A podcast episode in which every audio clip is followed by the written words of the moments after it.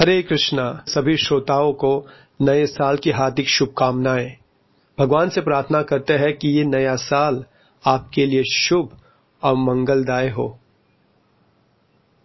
भगवत गीता में भगवान श्री कृष्ण कहते हैं कि मैं काल हूँ, अर्थात मैं समय हूँ।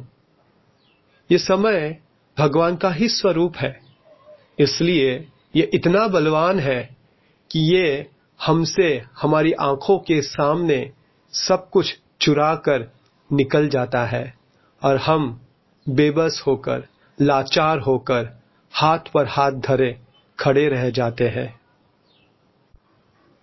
क्या कभी आपने सोचा है कि जानवर अपना समय कैसे व्यतीत करते हैं? आहार, निद्रा, भय, मैथुन और इसकी व्यवस्था यही जानवरों के लिए समय का उपयोग है। अंग्रेज़ी में कहावत है यूटिलिटी इज़ द प्रिंसिपल समय को अगर हम डिफीट करना चाहते हैं तो उसका सदुपयोग करना हमें आना चाहिए। अगर जानवरों की ही तरह हमने अपना समय, आहार, निद्रा, भय, मैथुन और इनकी व्यवस्थाओं में अगर व्यतीत किया तो माफ़ कीजिएगा। हमने अपना समय व्यर्थ किया। भगवान श्री कृष्ण भगवत गीता में बताते हैं कि कैसे समय का सदुपयोग करना चाहिए। और ऐसा करके ये सबसे शक्तिशाली समय को हम डिफीट कर सकते हैं।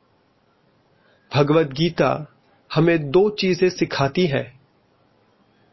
एक डेस्टिनेशन और दूसरा डायरेक्शन उस डेस्टिनेशन तक जाने के लिए। तो गीता कोई धार्मिक ग्रंथ नहीं है।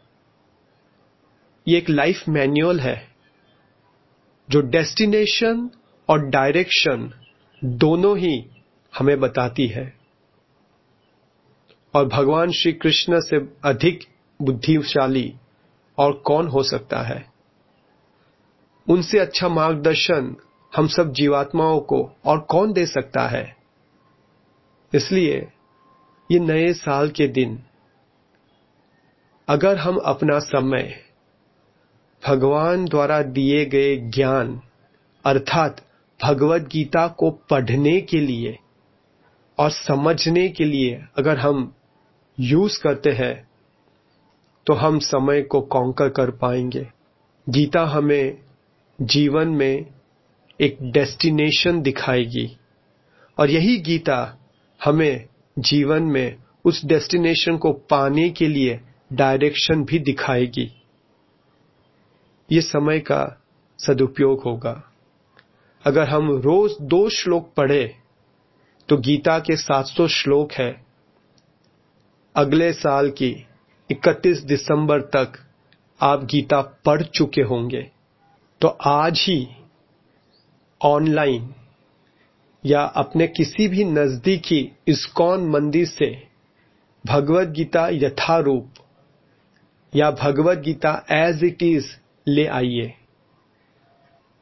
और रोज दो श्लोक पढ़िए और भगवान द्वारा दिए गए डेस्टिनेशन और डायरेक्शन को जानिए। और ऐसा करने से हम इस समय पर विजय प्राप्त कर सकते हैं। सुनने के लिए आप सबका बहुत बहुत धन्यवाद।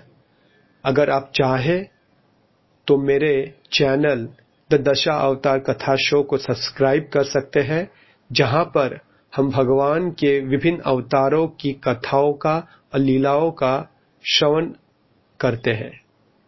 धन्यवाद। हरे कृष्णा।